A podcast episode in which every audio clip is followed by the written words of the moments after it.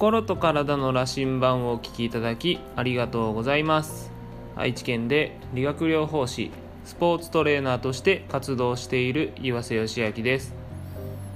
今日は内臓感覚を無視していると体調を崩すというお話をしたいと思います。え昨日ですね、え、私は、え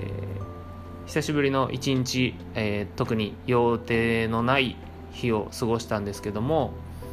で天気も良かったのでえー、家族でですね、えー、公園で、えー、ご飯を食べようと思って、えー、出かけたんですね。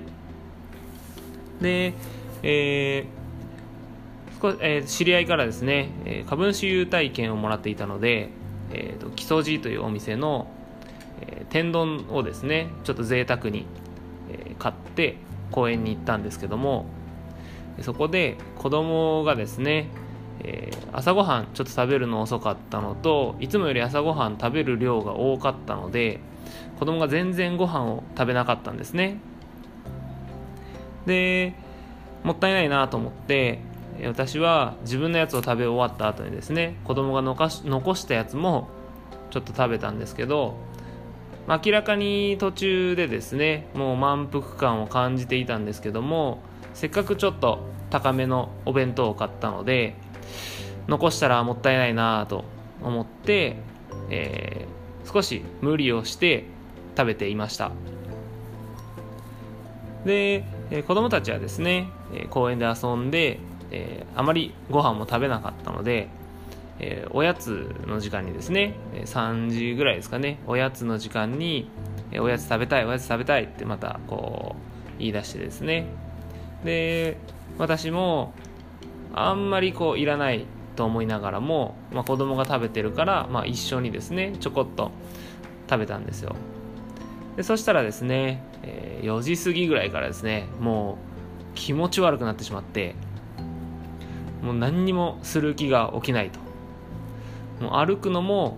ちょっと気持ち悪さが上がってくるような感じがして、え、その後ですねもうほぼほぼ横になって過ごすと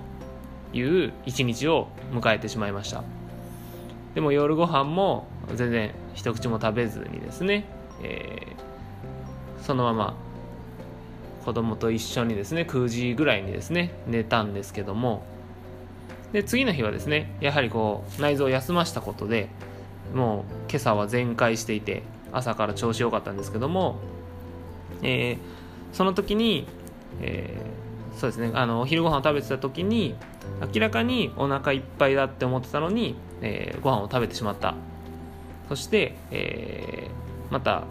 天丼だったのでですね脂っこいものだけを食べたというような形ですね。お弁当にはほぼ野菜ついてなかったので。なのでこう食事のバランスもそうですけども、えー、やはり自分の内臓の感覚ですね。もうお腹いっぱいって思っているのに、え、もったいないと思って食べたことによってえー、体調を崩すと。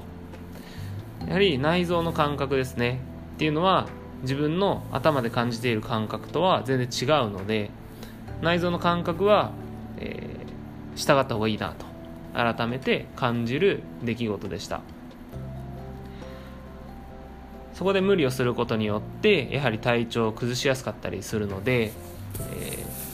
もし普段ですね私は、えー、昨日が特にでしたけど普段から自分の内臓の感覚を無視してですね甘いものが食べたいとかおやつが食べたいとかっていうこう脳の欲求にですね従っていると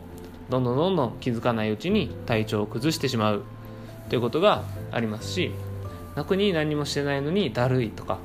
っていうのは、え自分のですね内臓感覚を無視して行動しているせいかもしれません。なので、えー、私自身ですね改めて自分の内臓の感覚は大事にして、えー、脳の欲求にばかりですね、えー、従って体を壊さないように気をつけようと、えー、改めて感じる機会になりました、え、皆さんもですね、え、内臓の感覚に従わずに脳の欲求ばかりに支配されているなと思ったらえ、今一度ですね自分自身の内臓にですね、え、内臓の声に耳を傾けてみて、え、健康に過ごせるようにする習慣をつけてみましょう。というわけで今日は内臓の感覚を無視すると体調を崩すというお話をさせていただきました。お聴きいただきありがとうございます。ではまた。